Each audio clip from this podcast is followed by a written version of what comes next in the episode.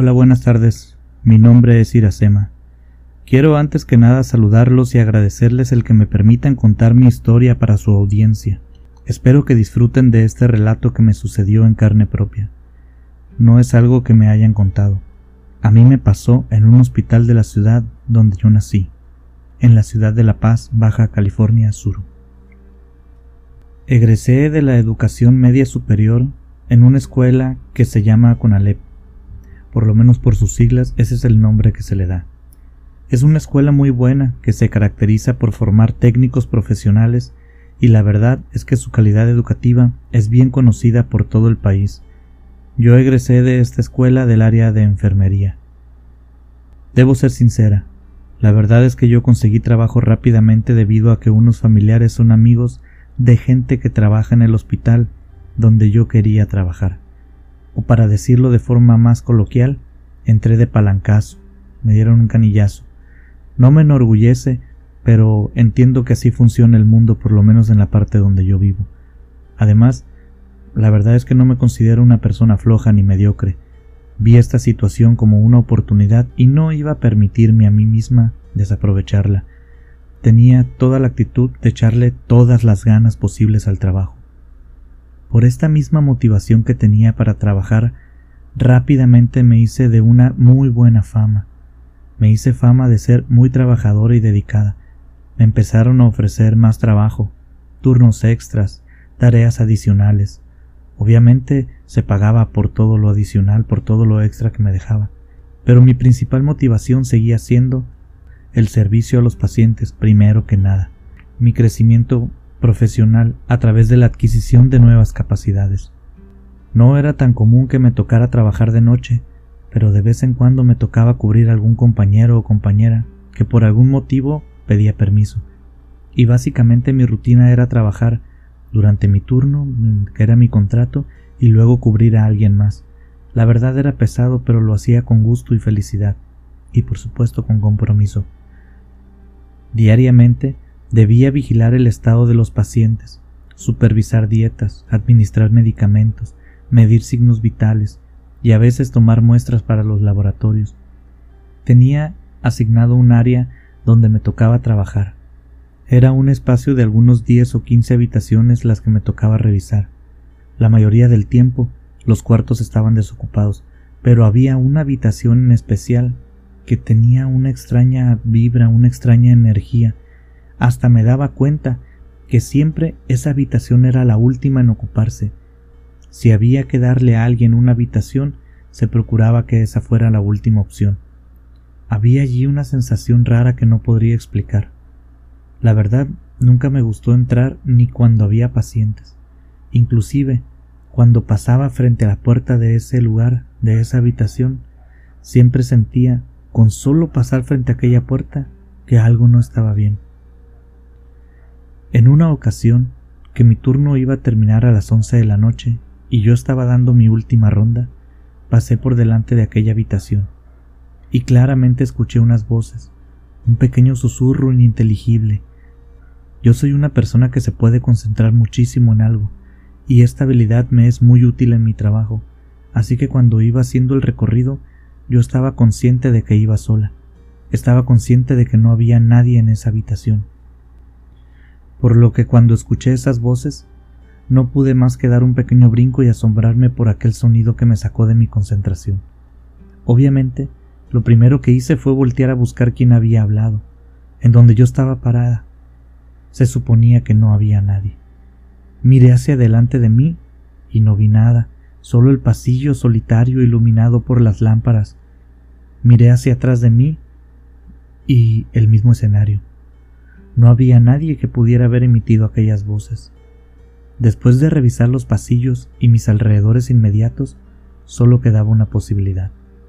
Solo restaba la posibilidad de que alguien estuviera dentro de la habitación que estaba a un costado mío, justo esa habitación que no me gustaba entrar pero esta opción era casi nula, porque a simple vista podía ver que la luz estaba apagada, lo cual indicaba invariablemente que no había nadie dentro.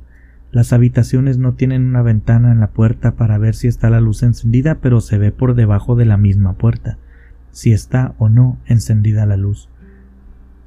Algo que no es muy extraño es que algunos compañeros del hospital usen las habitaciones para dormir, entre turnos, entre guardias.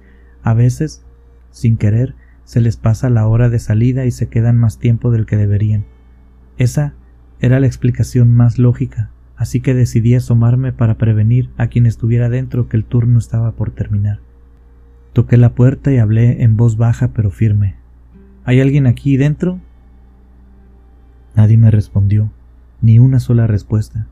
Pensé que quizás la persona que estaba allí dentro estaba muy dormida, así que abrí la puerta para ver quién era, para ver si había alguien ahí y asegurarme que no se metiera en problemas por estar durmiendo en horas de trabajo. Pero solo pude ver oscuridad dentro de la habitación. No una oscuridad tenebrosa ni mística, o sea, una oscuridad normal, no oscuridad de una habitación con la luz apagada. Pero de todos modos no alcanzaba a distinguir nadie, ni en la cama ni dentro de la habitación. Entré para verificar la situación porque se estaba poniendo extraño. Yo había escuchado voces ahí dentro. Y justo cuando crucé la puerta, cuando mi cuerpo estaba dentro de la habitación, tuve una de las sensaciones más horribles que he sentido en mi vida. Sentí como si hubiera caído en una trampa. Sentí como si no debiera estar en ese lugar. Y en ese momento algo en mi cuerpo me decía que debía salir inmediatamente de allí pero me quedé pensando. Recapacité y entendí que eso no era más que un miedo infundado.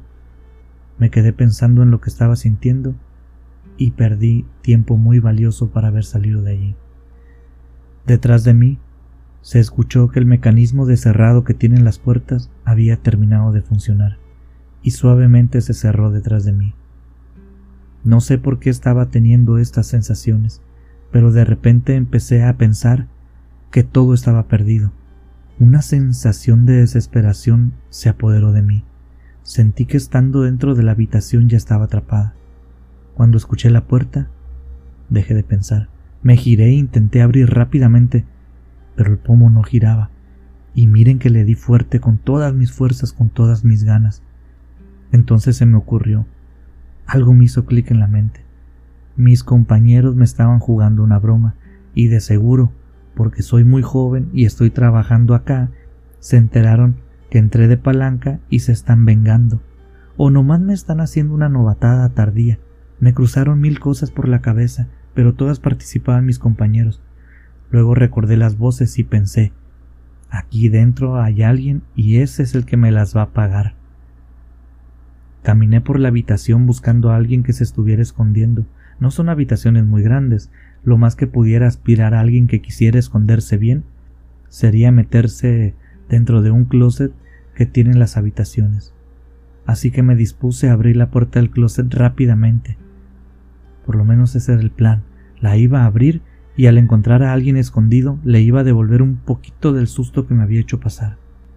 Pero cuando me acerqué al closet para abrirlo, volví a escuchar el susurro, aquel susurro que no se entendía lo que decía al principio pero ahora claramente se notaba que venía desde dentro del closet.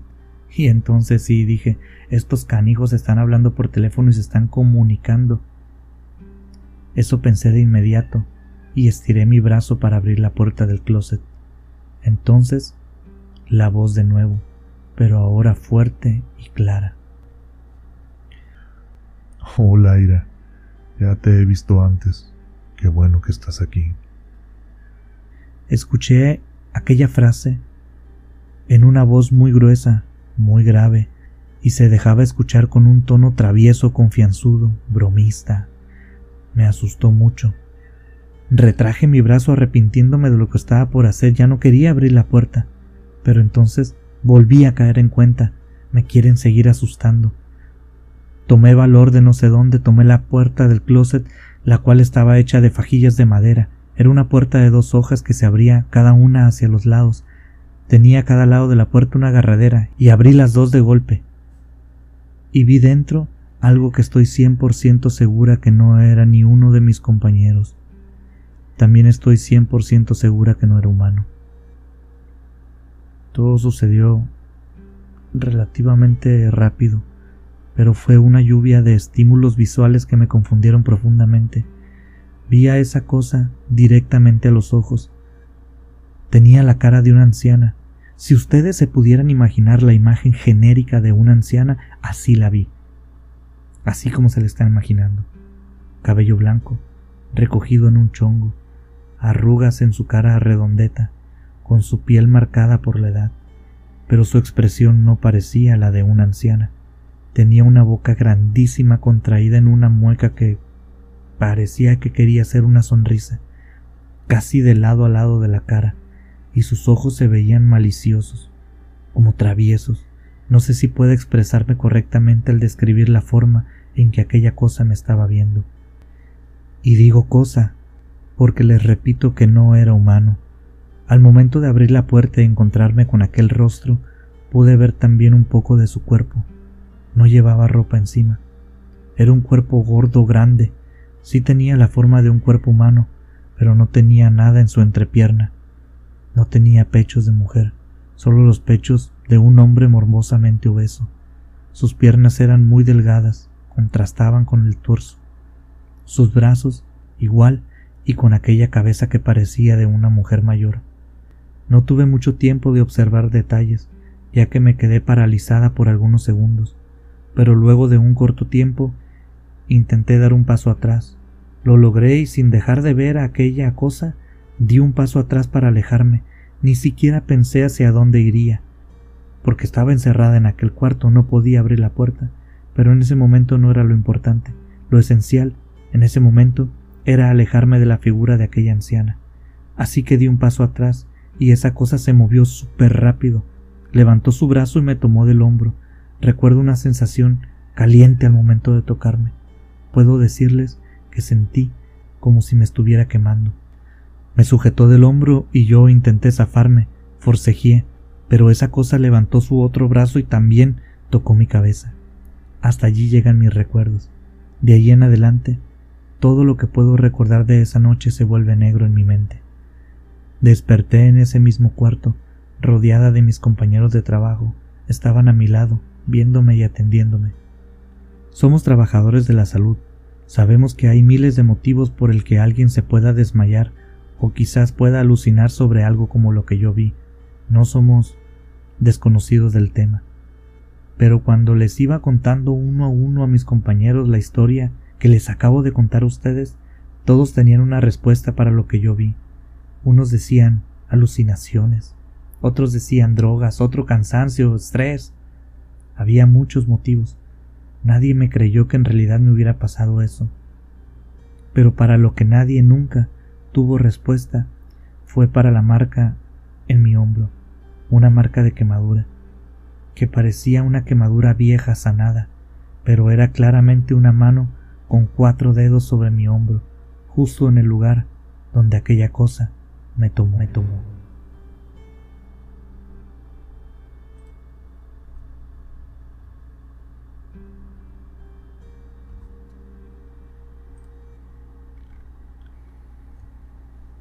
Trabajo en una estancia para los últimos días.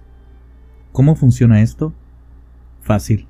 La gente con mucho dinero le paga a la estancia donde yo trabajo, para que se les atienda como reyes en sus últimos días. Generalmente son personas en etapas terminales de alguna enfermedad. En este lugar trabajamos seis doctores, doce enfermeros, cuatro personas que se encargan del aseo y limpieza, básicamente son ayudantes generales. También hay dos cocineros, un chef y un servidor. Yo soy el encargado de mantenimiento. Soy ingeniero industrial y me hago cargo de que todo funcione mejor de lo que debería. Esta estancia tiene lugar para atender a cinco pacientes al mismo tiempo, con tres invitados por cada paciente, no más. Es un lugar pequeño en algún lugar de una montaña de México. En esta estancia hay un edificio con muchos cuartos que funciona como vivienda para los empleados. Es otro de los pluses por trabajar aquí. No se gasta absolutamente nada, además de que nos dan un excelente pago, y con excelente quiero que sepan que me refiero a excelente. Ni de broma podría yo imaginarme en la ciudad ganando lo que estoy ganando aquí. Además, que como ya les había dicho, tenemos un edificio que funciona de vivienda para nosotros, que tiene agua, luz, internet, comida, gimnasio, todo gratuito. Lo único malo, entre comillas, que hay es que estamos aislados de la ciudad y no podemos viajar más de dos veces al año. Pero créanme lo que les digo, por el pago vale la pena. Y si no me creen que vale la pena, déjenles doy otro pequeño dato curioso. La rotación de personal aquí es mínima. Los empleados duran años trabajando acá, para luego regresar a sus lugares de nacimiento forradísimos de billetes, quizás para poner algún negocio o simplemente para disfrutar una vida tranquila. Esta estancia está en medio de las montañas. Se podría casi decir que no tiene línea divisoria entre la naturaleza y los edificios. Tiene edificios medianos, muy separados entre ellos, unidos por caminos rústicos. Hay árboles gigantes. La verdad es que es un paisaje muy pintoresco. Despertamos todos los días entre cantos de pájaros y cuando hace viento el sonido de los árboles es hermoso. Bueno, esta dinámica de vivir todos en un mismo lugar y estar tanto tiempo juntos siendo tan pocos, crea una atmósfera de mucha confianza entre los trabajadores. Hay un muy buen ambiente entre todos nosotros, nos llevamos súper bien y nos contamos todo. Lo único que tenemos prohibido es que haya parejas, y supongo que es por las situaciones de pleitos o celos que pudieran surgir. Dicho esto, supongo que se pueden imaginar que casi todos nos lo contamos. Yo fui el último que ingresó a trabajar en esta estancia. Esto quiere decir que todos los demás tienen más tiempo trabajando aquí que yo. Yo soy el de menor antigüedad en el trabajo. Cuando llegué, lo primero que pregunté es si teníamos permitido o se acostumbraba a salir por el bosque. Yo soy una persona de ciudad y rápidamente me imaginé caminando por el bosque, saliendo a caminar, a tomar el sol, el aire fresco, a estar en contacto con la naturaleza, porque a pesar de que estamos en un lugar trabajando, con este paisaje de verdad se antoja sentir esa paz. El paisaje, créanme, es espectacular. Lo primero que hicieron las dos personas a quienes les pregunté esto de las caminatas fue voltearse a ver. Una de ellas se dirigió a mí y me dijo que como yo ya estaba allí, lo más probable es que durara un buen rato, así que había un par de cositas que debía saber, unas especies de reglas no escritas.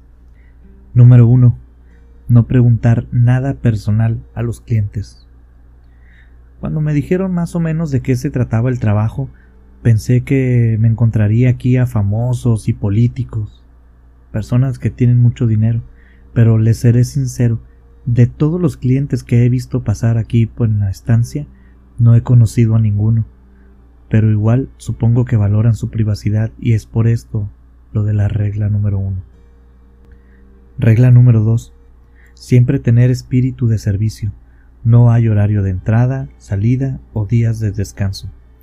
Por el tipo de clientela que tiene este lugar, que es gente con muchísimo dinero, ellos están acostumbrados a ser servidos, a que se les atienda. Es mejor siempre estar a disposición de lo que necesitan. Y la regla número 3. No salir al bosque solo. Esta regla se me hizo la más extraña. De hecho, se lo comenté, lo comenté con las personas. Les pregunté que si tenía que ver con los animales, los insectos, o si tenían miedo de perderse. A mí se me ocurrían muchos motivos, pero todos parecían solo aplicables a niños. Un adulto no sería tan imprudente. Pero me dijeron que no, me dijeron que había algo en ese bosque. Había un rumor que dicen que ya existía desde que ellos llegaron. Había seres o cosas, entes, algo que se acercaba a las instalaciones y rondaban los alrededores, que esas cosas se alimentaban, por decirlo de algún modo, de la energía de los humanos. Sinceramente no le seguí mucho a esa plática, Pensé que quizás era una tradición para asustar al nuevo, o simplemente, como lo habían mencionado, un chisme, un rumor que existía desde antes de ellos y simplemente se me estaba contando ahora a mí. Mi trabajo consiste en mantener una rutina donde revisaba el funcionamiento de todas las instalaciones. Lo hacía mediante unas checklists que repasaba día con día, semana con semana y mes con mes, además de mantenimientos programados. Si este plan se lleva a cabo correctamente, es sumamente raro que tengamos una falla sustancial. Pues estaba haciendo un día un recorrido por las afueras de los edificios, revisando la iluminación y algunos sensores que se encuentran por la parte de afuera de los edificios, cuando algo llamó mi atención. A la distancia y en la oscuridad, entre los arbustos y los troncos, vi que algo se movió. También escuché cómo se movieron algunas ramas. El viento fue mi primer pensamiento. Luego caí en cuenta que se habían movido los arbustos y algunas ramas, pero no todas, solo una pequeña parte. No fue el viento. Así que saqué mi linterna. Es una linterna muy potente, una linterna LED táctica que te ilumina hasta el área más oscura y a buena distancia. La apunté hacia donde escuché los sonidos, pero no vi ni distinguí nada. Sin embargo, a una distancia que la verdad en ese momento se me antojó muy corta, volví a escuchar este sonido como si algo se moviera entre los arbustos.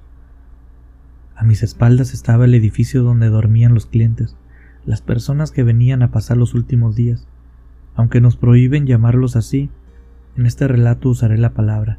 Allí estaban los enfermos. Y frente a mí estaba el bosque. Este terreno no está delimitado por ninguna barda, así que prácticamente estaba parado yo frente a la inmensidad de aquel bosque, de aquel lugar, en un camino de tierra de aproximadamente dos metros de ancho en la noche.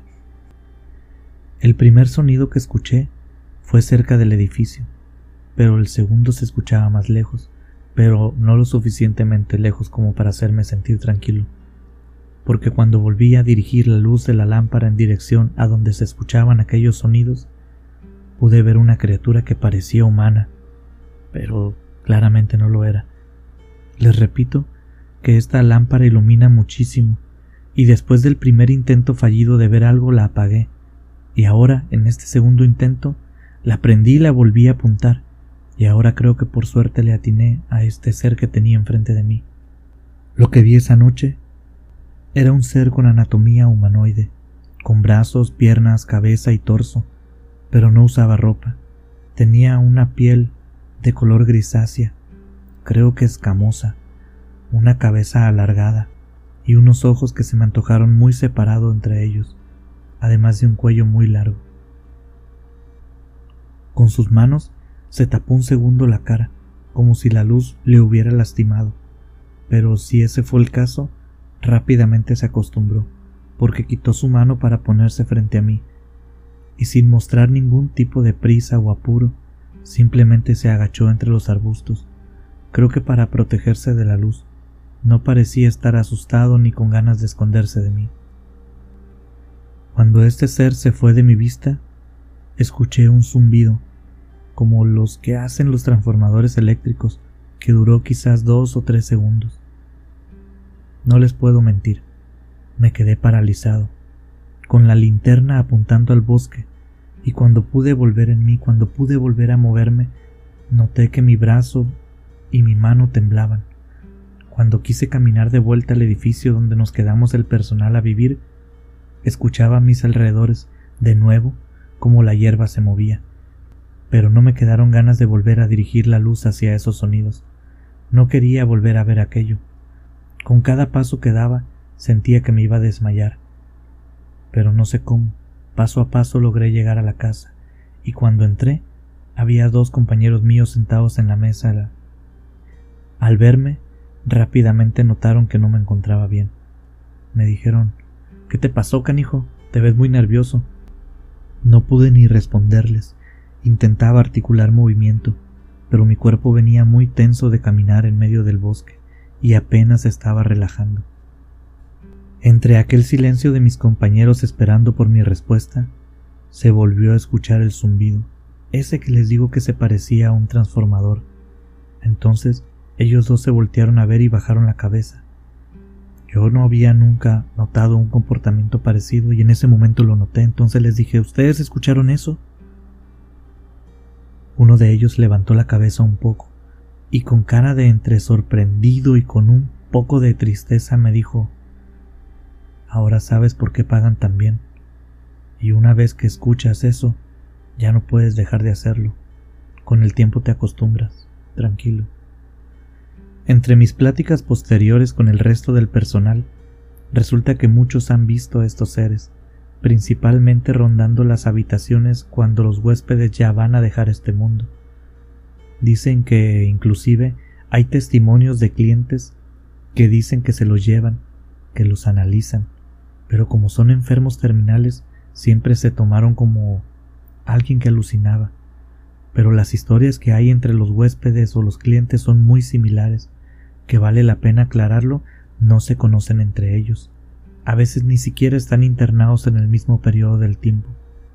Nosotros que permanecemos aquí durante mucho tiempo, que somos el personal que trabaja aquí, hemos unido piezas de este rompecabezas y estamos seguros que son extraterrestres o aliens, no sé cómo decirle, que vienen a investigar a los huéspedes.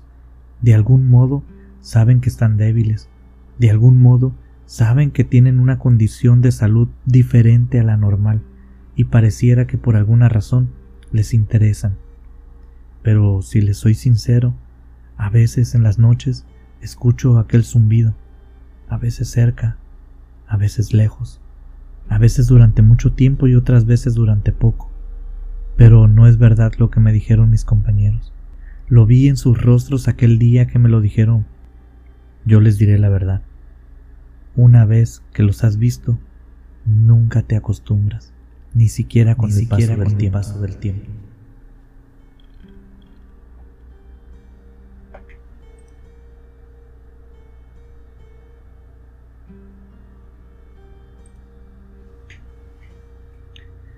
Hola amigos de la orilla del miedo.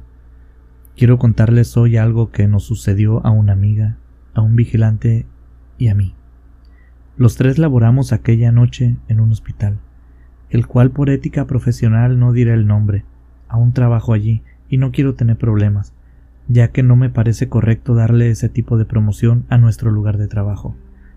Seguro que cuando mis compañeros escuchen esta historia sabrán perfectamente que hablo de ellos, porque no creo que haya historias tan parecidas a esta. Mi nombre es Roberto, mi amiga se llama Raquel, y al vigilante le decimos don gato. No sé por qué y no me pregunten, solo sé que así le dicen y así le decimos nosotros también. Nosotros tres tenemos trabajando muchísimos años juntos en el turno nocturno de este hospital, en un área del hospital relativamente tranquila. Trabajamos con los enfermos que están fuera de riesgo inmediato pero que de todas formas ocupan monitoreo especializado. En nuestro piso hay solo cinco habitaciones. No es un hospital grande, así que se puede decir que el trabajo es tranquilo. Por supuesto, a veces hay problemas y emergencias, pero casi nunca ocurre. Raquel tiene aproximadamente 31 años. Yo tengo 28 y Don Gato tiene más de 50 fácilmente. No somos jóvenes, somos personas maduras que sabemos lo que hacemos no somos novatos ni en el campo de los cuidados ni en el hospital mismo. Ya tenemos tiempo los tres trabajando en lo mismo y en el mismo lugar. Pero lo que nos sucedió aquella noche fue algo totalmente fuera de lo normal. Estoy completamente seguro que ninguno de nosotros tres nos esperábamos aquello. Y también estoy seguro que jamás volvió a sucedernos algo parecido. Era una noche común, de un día común en el hospital. Estábamos todos haciendo nuestras rutinas normales, platicando sobre cualquier tema sin importancia. Para soportar un turno nocturno, ese es el secreto. Mantenerte activo, hablando de lo que sea, haciendo lo que sea, pero mantente activo. Si te permites darle un descanso a tus ojos o sentarte por un periodo largo de tiempo, despídete de tu conciencia, además de que andarás con sueño toda la noche. Nosotros tres conocemos la fórmula, así que entre nosotros mismos nos apoyamos.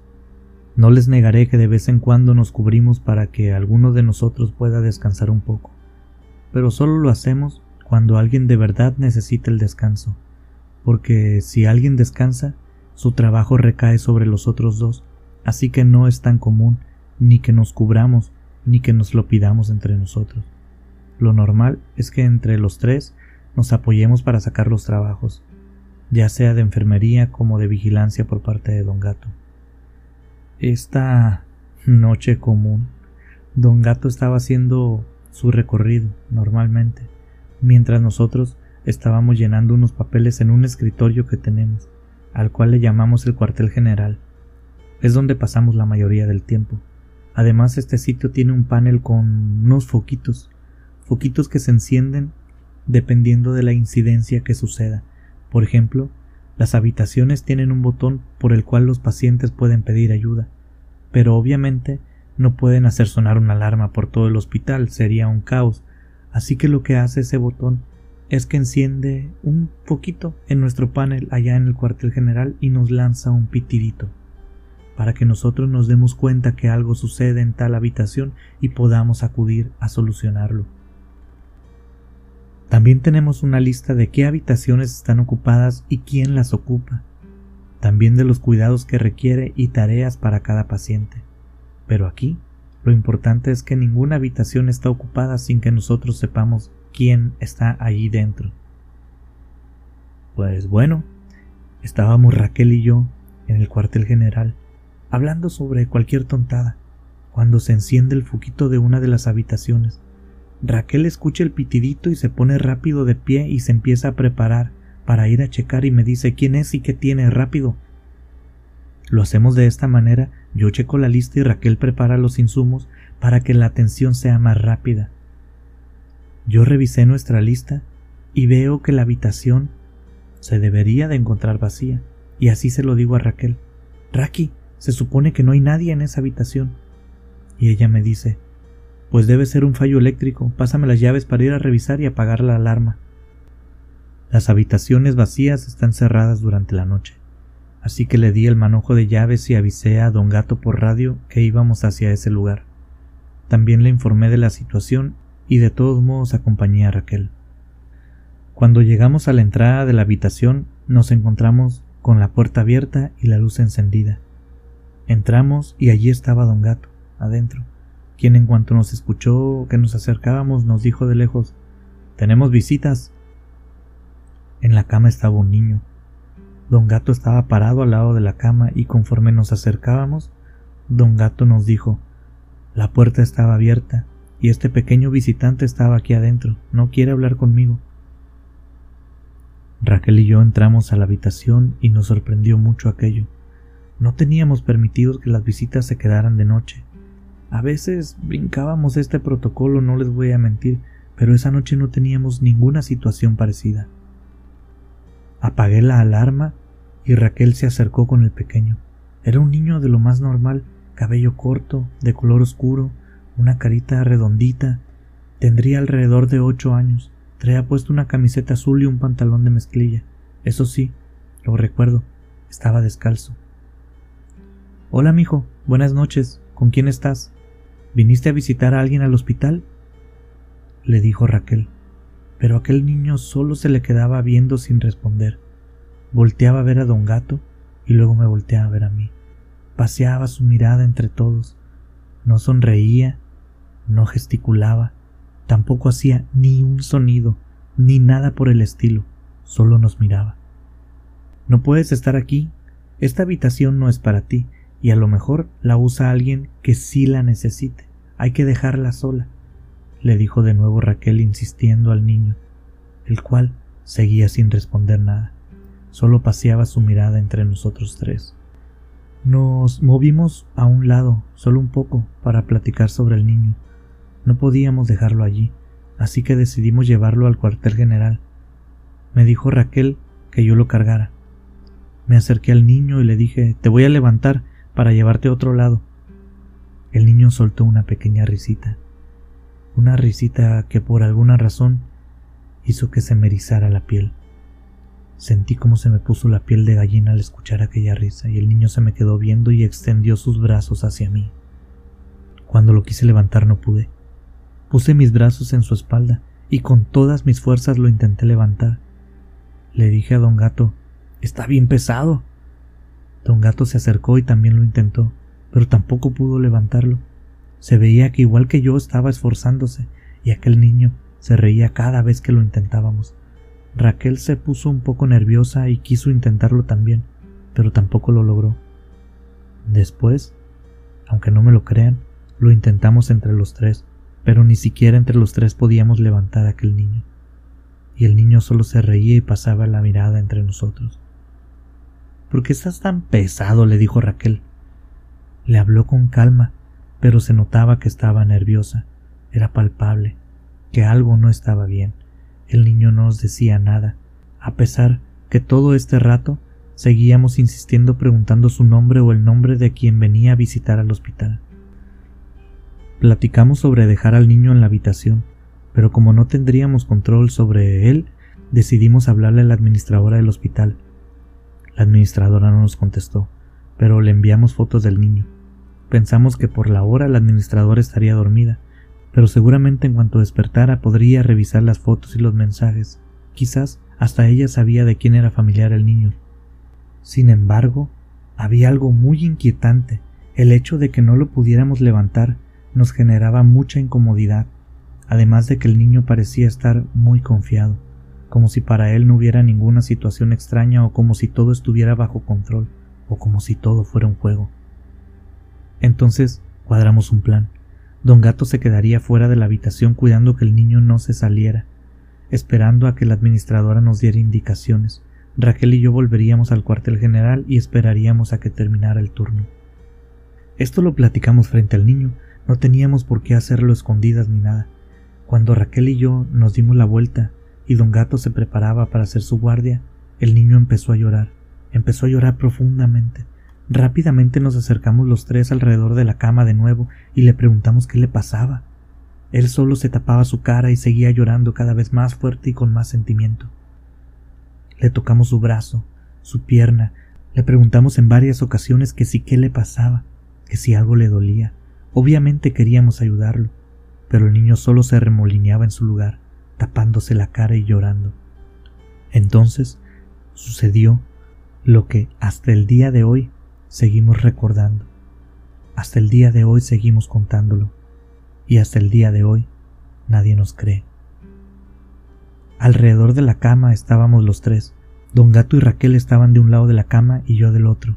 Entonces escuchamos en el fondo de la habitación una risita una risita idéntica a la que el niño había hecho hace algunos momentos antes cuando intentamos levantarlo.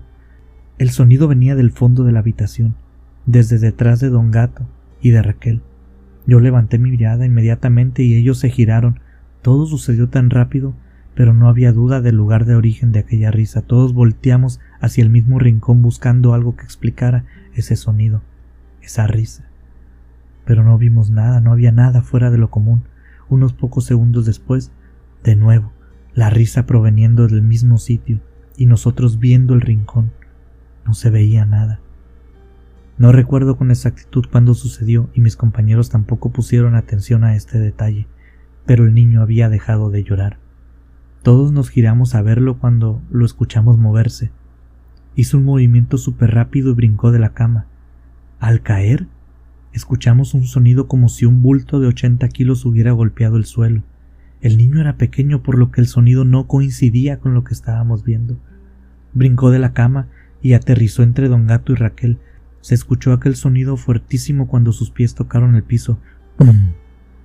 Y Raquel intentó agarrarlo pero no pudo. El niño salió corriendo hacia el mismo rincón desde el cual provenían las risas. Mientras aquel niño corría, se volvió a reír con la misma risa de siempre, y sin voltearnos a ver ni nada, simplemente salió corriendo y no se detuvo más, corrió hacia el rincón de la habitación y cuando iba a chocar con la pared, se metió a la pared. O se difuminó en la pared. Se desapareció al chocar con el muro, no sé cómo decirlo, simplemente la atravesó, como si allí no existiera ningún muro, ninguna pared. Don Gato fue el primero en moverse, Salió corriendo rapidísimo y nos dijo vámonos de aquí. Salimos Raquel y yo caminando. No sé Raquel, pero a mí las piernas no me daban para correr. Simplemente caminar era lo que podía hacer y estoy seguro que iba temblando. Llegamos al cuartel general sin decir nada. Nadie cerró la habitación, don Gato estaba sentado tomando agua. Nos preguntamos entre nosotros qué había sido aquello. Intercambiamos detalles. Todos habíamos visto y escuchado lo mismo. Era imposible que lo hubiéramos imaginado. Estábamos juntos, vimos lo mismo, escuchamos lo mismo, vivimos lo mismo. En la mañana, la administradora nos preguntó sobre la foto que le habíamos enviado. Don Gato tomó esa foto, yo lo vi. Le tomó la foto al niño recostado en la cama, pero la administradora nos la mostró en la mañana. Era una foto, la misma que le habíamos enviado en el chat de WhatsApp Ahí aparecía el nombre de Don Gato, era su contacto, y en la foto solo se veía una cama, vacía.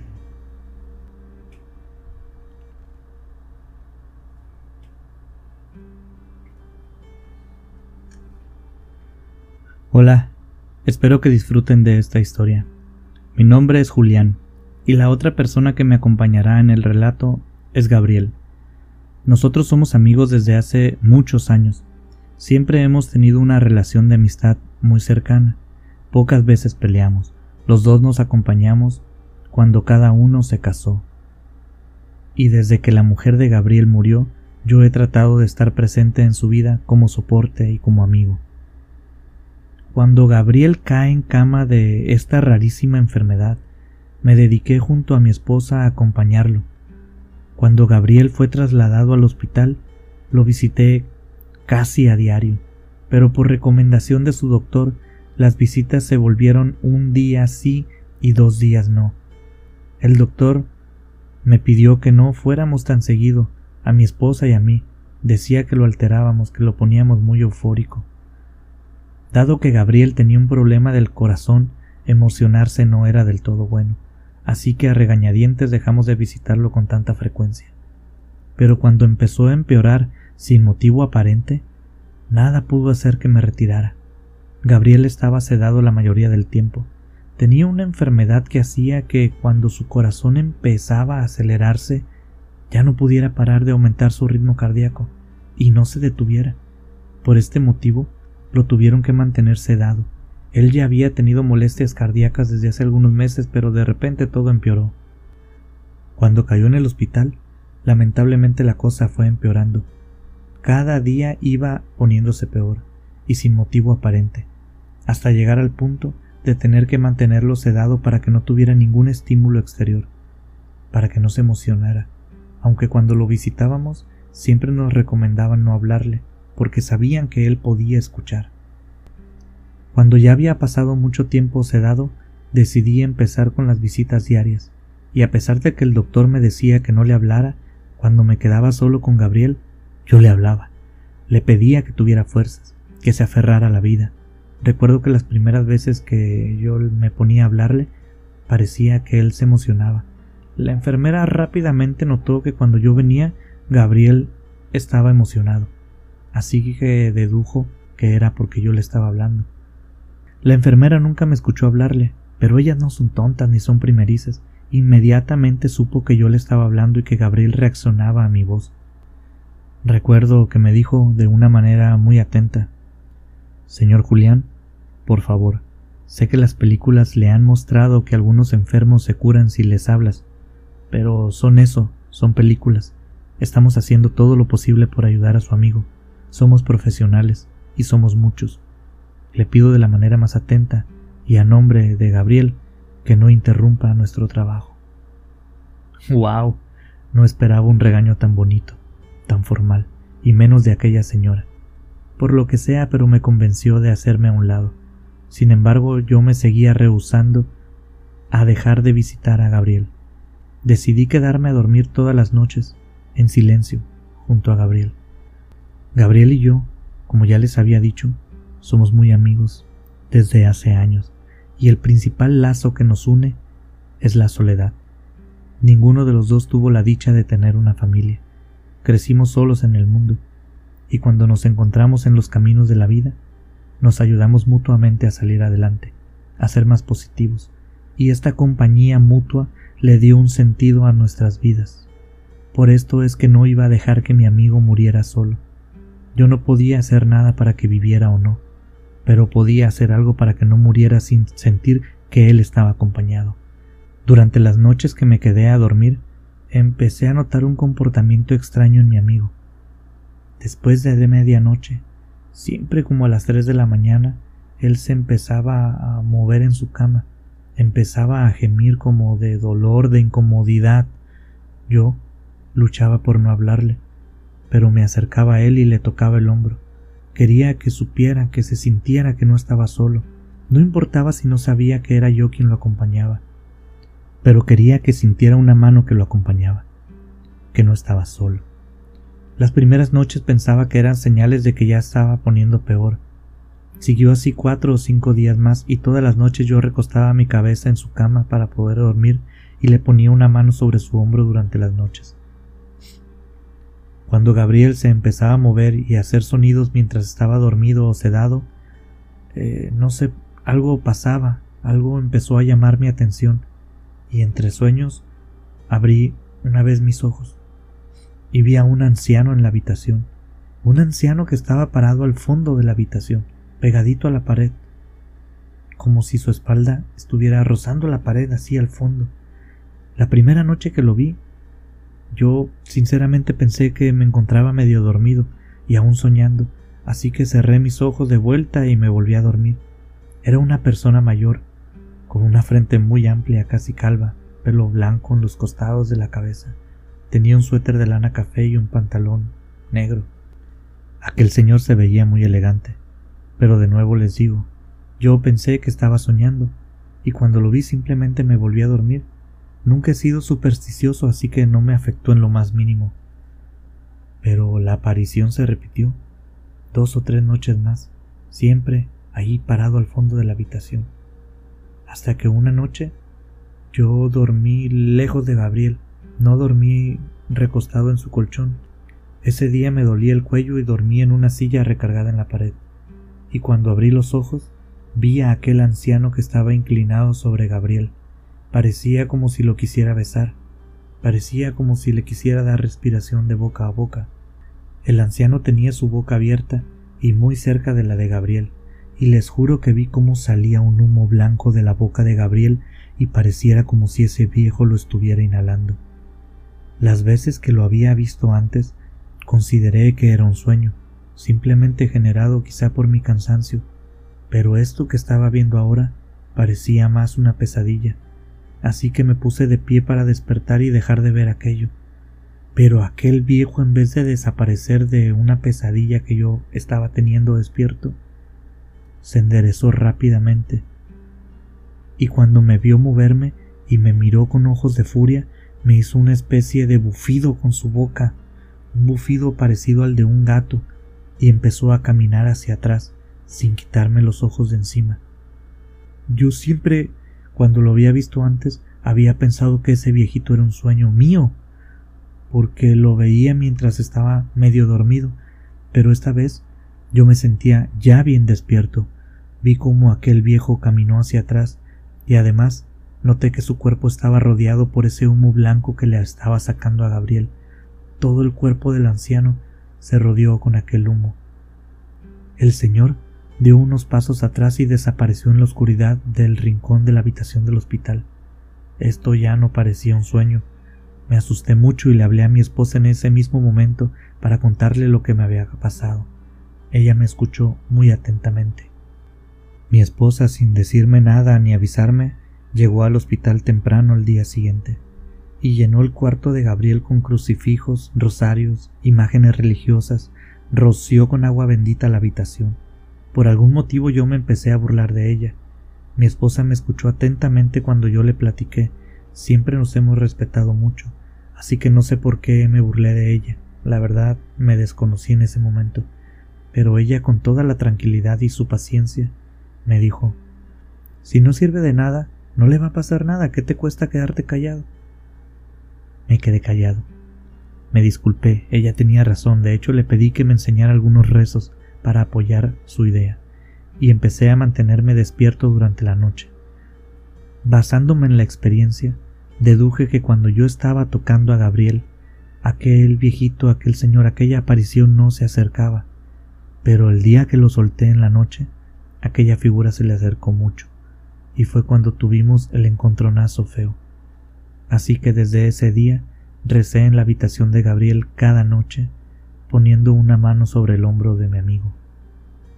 Aquel señor volvió a aparecerse durante algunas noches, pero no se acercaba. Mientras yo estuve allí, me ponía muy nervioso ver aquella figura al fondo de la habitación. Cerraba mis ojos y me ponía a rezar muy fuerte, con mucha fe. Poco a poco se dejó de aparecer, y milagrosamente, también, poco a poco, Gabriel empezó a mejorar, empezó a responder a los tratamientos. ¿Coincidencia? No lo sé, pero funcionó. Cuando dieron de alta a Gabriel, él ya había escuchado toda la historia de su anciano visitante. Cuando vio todas esas imágenes y crucifijos, preguntó por ellas, fue lo primero que hizo y le contamos toda la historia. Pero en ese momento no le dedicó tiempo, solo se enfocó en mejorar. Cuando llegó a su casa, ya se sentía muy bien. De verdad que no me atrevo a decir que fue por todo lo que hicimos mi esposa y yo. Pareciera que sí, pero algo en mí se resiste a creer que algo estaba, por así decirlo, o por decirlo de algún modo, chupándole la energía a mi amigo. Pero les diré algo que sí es verdad. Gabriel tampoco creía en esa historia. A la semana de llegar a su casa me preguntó ¿El viejo que veías tenía pum fulanita descripción? Y me lo describió con lujo de detalle, al anciano que yo vi en el hospital, igualito. Me dijo que lo había visto una noche en la ventana de su casa, asomándose hacia adentro, pero tampoco le tomó importancia. Pensó que era su subconsciente vaciando la información que yo le había puesto en su mente. Pero unas noches después lo vio dentro de su habitación. Y a los pocos días empezó a sentir que recaía. Desde entonces se volvió costumbre tener figuras, imágenes y agua bendita en su casa, y por supuesto reza todos los días, y según Gabriel, el anciano aparece parado fuera de la ventana de su habitación de vez en cuando. Pero entonces Gabriel reza con más fuerza, con más fe. Pero después de que empezó con los rezos, ya no ha vuelto a ver a aquel viejo dentro, de, su de su casa.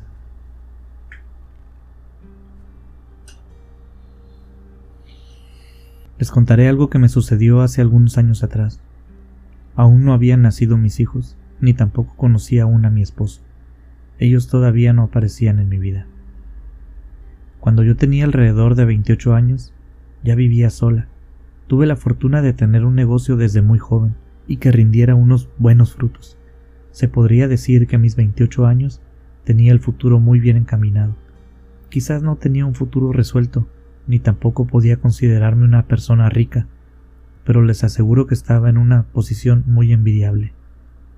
Esto me llevó a tener ciertas excentricidades, por ejemplo, el que era mi pasatiempo, pasatiempo que empecé a desarrollar junto a una amiga con la que me asocié para mi negocio. Nos gustaba saltar en paracaídas. Digo, no es cosa del otro mundo, pero no es algo que la gente haga normalmente. Es una experiencia que sinceramente no podría definir de otra forma sino mágica. Sentir el aire en tu cara, la sensación de caída libre, la adrenalina de estar a un error de que algo salga terriblemente mal es un conjunto de sensaciones que simplemente me atraparon. No sé si han escuchado la frase que dice si algo puede salir mal, seguramente saldrá mal. Pues una vez algo salió mal. Mi paracaídas no abrió como debía abrir. No sé si yo lo doblé mal o quizás tenía algún defecto que yo no había notado o las corrientes de aire no me ayudaron, no sé exactamente qué pasó. La cosa es que tuve un accidente, un accidente grave, y yo nunca más volví a saltar de un avión. Algo falló en aquel salto, y yo, por suerte, no tuve un accidente mortal. Tengo que decir que fue buena suerte que quedara en cama durante tres semanas inconsciente, en un estado de coma por el golpe, que gracias a Dios solo duró algunas semanas. Sin embargo, cuando desperté en el hospital después del accidente no podía recordar nada. No crean que quedé inútil, inmóvil, no crean que no podía hablar o moverme, simplemente no podía recordar nada.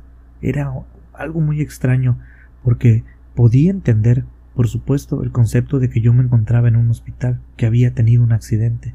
Entendía lo que era una enfermera, su trabajo, el que entraba y me hacía día con día cuando me atendía.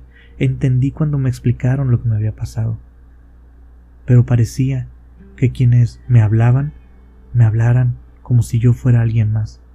Yo no recordaba que me gustara brincar en paracaídas.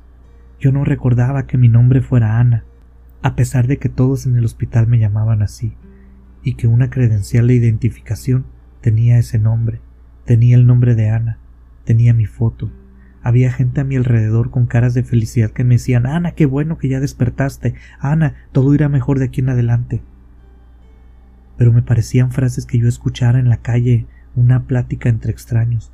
No me sentía identificada con aquellas personas ni con sus buenos deseos, ni con el nombre, ni con aquellas emociones.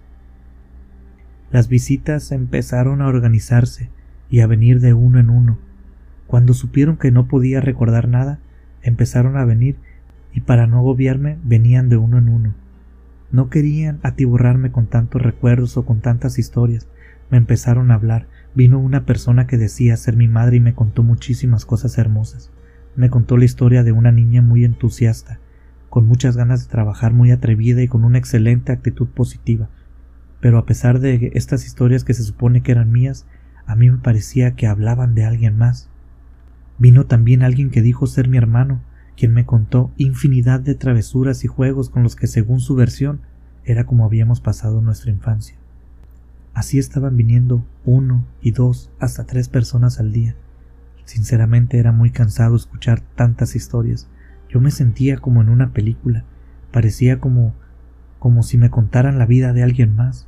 Imaginen mi sensación cuando un grupo de extraños viene a mi habitación a decirme quién soy, por qué soy de algún modo y cómo se supone que debo pensar. Muy probablemente ellos lo hacían con la mejor intención, pero para mí eran extraños, ni siquiera tendría yo por qué estarlos escuchando. En las noches era muy común que me soltara llorando. Les confieso que la lesión en mi cabeza y cuerpo ni siquiera me dolían. El llanto era por una sensación de impotencia de no saber qué hacer. Y una noche, de esas donde me sentía bien triste, llegó a mi habitación la señora Martina. Una de las noches que yo estaba llorando en mi habitación entró por la puerta, la abrió y asomó su cabeza. ¿Puedo pasar? me preguntó ella. ¿Nos conocemos? le respondí yo. Y ella me dijo, no que yo recuerde, con una expresión de juego en su cara, y agregó, a todos se nos olvidan algunas cosas y a mi edad eso se vuelve más común. Soy tu vecina de cuarto. Esa noche ella entró y me preguntó cómo me sentía, y me preguntó sobre por qué estaba en el hospital. No sé por qué, pero esa señora me inspiró una confianza total, inmediata. Era una señora mayor que hacía movimientos lentos, con una mirada cariñosa y que parecía cobijarte con los ojos. Con ella pude entablar una conversación muy amena, aunque cuando lo recuerdo me doy cuenta que la que más hablaba era yo. Le conté las sensaciones tan extrañas que me estaban invadiendo. Imaginen despertar en un hospital, sin recuerdo de haber sufrido un accidente casi mortal y de repente todos te dicen que sufriste uno, que no te puedes ir, que debes quedarte porque sufres de algo que tú no sabes si es verdad o no. Y por supuesto, todo lo que ya les había contado sobre el montón de gente extraña que te dice cómo eres, y tú no recuerdas nada. Era como si me hablaran de otra persona. Pero la señora Martina me escuchó pacientemente y me daba sus puntos de vista. Me decía cosas como no es tu obligación querer a quienes te visitan, y mucho menos estar de acuerdo con ellos, pero es buena idea que te escuches a ti misma. No importa si sufriste un accidente o no, tu alma sabrá qué hacer. Confía en ti misma siempre. Al igual que ese, me dio una serie de consejos que la verdad hasta el día de hoy sigo teniéndolos en mente, los valoro y los guardo. Se despidió de mí después de más o menos una hora de estar platicando esa noche. Al día siguiente, la rutina de nuevo. Gente viniendo, más información sobre quién era yo, sobre lo que me gustaba y lo que no me gustaba, doctores y enfermeras haciendo su trabajo, y desde luego la permanente sensación de estar viviendo en un sueño extraño, en el cual yo era una actriz que tomó la vida de alguien más y no sabe ni por dónde empezar. Durante tres noches seguidas, Martina vino a mi habitación. Platicamos y a ella le contaba todo lo que la gente me decía durante el transcurso del día. Recuerdo que teníamos conversaciones muy profundas. Ella nunca me dijo qué hacer o qué no hacer. Me aconsejaba y me motivaba a autocriticarme. Era una señora muy agradable, amena, inteligente. Eventualmente y sin que pasara mucho tiempo, quizás cuatro o cinco días, los recuerdos empezaron a llegar. Y fue algo sorprendente. Un día al despertar recordé que la persona que venía sí era mi hermano, y las historias se empezaron a ver en mi mente como una película que pasaba escena una tras otra, y en una de esas escenas apareció quien decía ser mi madre, y de ahí se desbordaron todos los recuerdos como una bola de nieve que me golpeó de golpe. Así de simple sucedió. Fue como ir desenredando una cuerda que yo ya conocía, pero no lo podía identificar porque estaba hecha un nudo. Pero al ir desenredándola por partes, poco a poco iba tomando forma, y la iba reconociendo. Sentí una felicidad muy grande cuando empecé a reconocer a las personas, cuando empecé a tener recuerdos de cosas que nadie me había dicho, que aún no me contaban. Fue como descubrir algo muy preciado y valioso para mí. Me llenó de emociones encontradas. La señora Martina no volvió a aparecer en mi habitación. Yo la esperaba durante las noches que siguieron a mi recuperación de recuerdos. Quería contarle lo que me había pasado, lo que me estaba pasando, y también contarle que tenía miedo de que algún recuerdo importante quedara en aquel baúl del olvido. Tenía muchas cosas que decirle, pero ya no regresó. El día que me dieron de alta, le pedí a la enfermera que me diera información de la señora Martina, la señora que estaba a un lado de mi habitación para buscarla fuera del hospital porque pensé que ya no estaba ella ahí. Quizás ya estaba en su casa, la habían dado de alta, ella no se veía tan enferma. La enfermera se me quedó viendo y sonrió de una manera tiernísima, mientras se llevaba las manos al pecho, como si abrazara algo invisible. Se me quedó viendo unos segundos y me describió a la perfección a la señora Martina. Me preguntó, ¿esta es la persona que estás buscando? Caminó hacia la entrada y cerró la puerta. Se sentó junto a mí en la cama y me dijo Esa señora nunca ha sido un paciente de este hospital. No sé quién sea, o mejor dicho, no sé qué sea, pero esta historia que me estás contando tú en este momento no es la primera vez que la escucho. Esa señora es algo que viene y ayuda a los pacientes. A veces a personas malas viene y las ayuda, a veces a personas buenas pero ese espíritu ángel o como quieras llamarlo, siempre viene y ayuda a sobrellevar las enfermedades de los pacientes. Aquí todos la conocemos como el ángel de los cuidados, pero nadie del personal la ha visto. Pero igual que tú, y sin que nadie les cuente nada, algunos pacientes nos preguntan por ella. Si la conociste y pudiste hablar con ella, siéntete muy afortunada. No es una compañía que cualquiera tiene el privilegio de tener. Dijo aquellas palabras y yo me quedé con la boca abierta. Aquella señora no se veía rara, no parecía un fantasma, no se veía como un ángel, como había, como lo había llamado la enfermera. Era como una señora normal. Que me perdone Dios por lo que diré, pero hasta olía viejito. Era una persona común y corriente a la vista, con muchísima paciencia y sabiduría, sí, pero era una anciana, supuse que eso era normal. Esa señora literalmente fue un pilar en mi recuperación quizás porque fue alguien que no me decía qué hacer, me trató como yo necesitaba ser tratada, tampoco me decía quién era, quién iba a ser o quién fui, pero su presencia me llenaba de confort, tranquilidad y me hacía sentir acompañada. Me enseñó que siempre hay alguien dispuesto a escucharte, inclusive en los momentos más difíciles de tu vida. Solo debes ser paciente y estar atento a tu alrededor. Aún recuerdo la pregunta que me hizo la última vez que salió de mi habitación allí parada en la puerta viéndome. Ella me dijo, quizás no sea verdad lo que te dicen quienes te visitan, toda la gente que viene y que dice cosas de ti.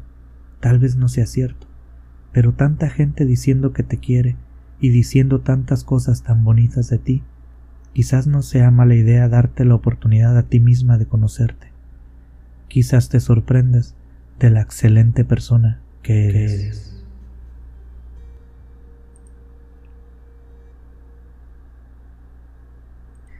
Queremos agradecerles por haber llegado hasta este punto del video, hasta este punto de la historia. Eh, semana con semana ustedes nos escuchan, comparten las historias, comentan nuestros videos y nosotros estamos infinitamente agradecidos. Queremos enviar unos saludos muy especiales para las personas que han estado comentando nuestros videos por ejemplo, nuestra buena amiga Jenny Esteves de Ciudad de México, Anabel quien nos escucha desde Argentina, nuestro amigo Joel de Expediente J Paranormal, Alicia Amparán, Kiri Ellison, quien nos escucha desde Nueva York, a nuestro colega Camino Misterioso, José Alonso Perrusquía, José Antonio Arreguín Núñez, y para todas las demás personas que nos regalan un poquito de su tiempo. Esperemos que hayan disfrutado de estas historias y, igual que siempre, los invitamos dentro de siete días a seguir escuchando los sonidos de la orilla, del, miedo. del miedo.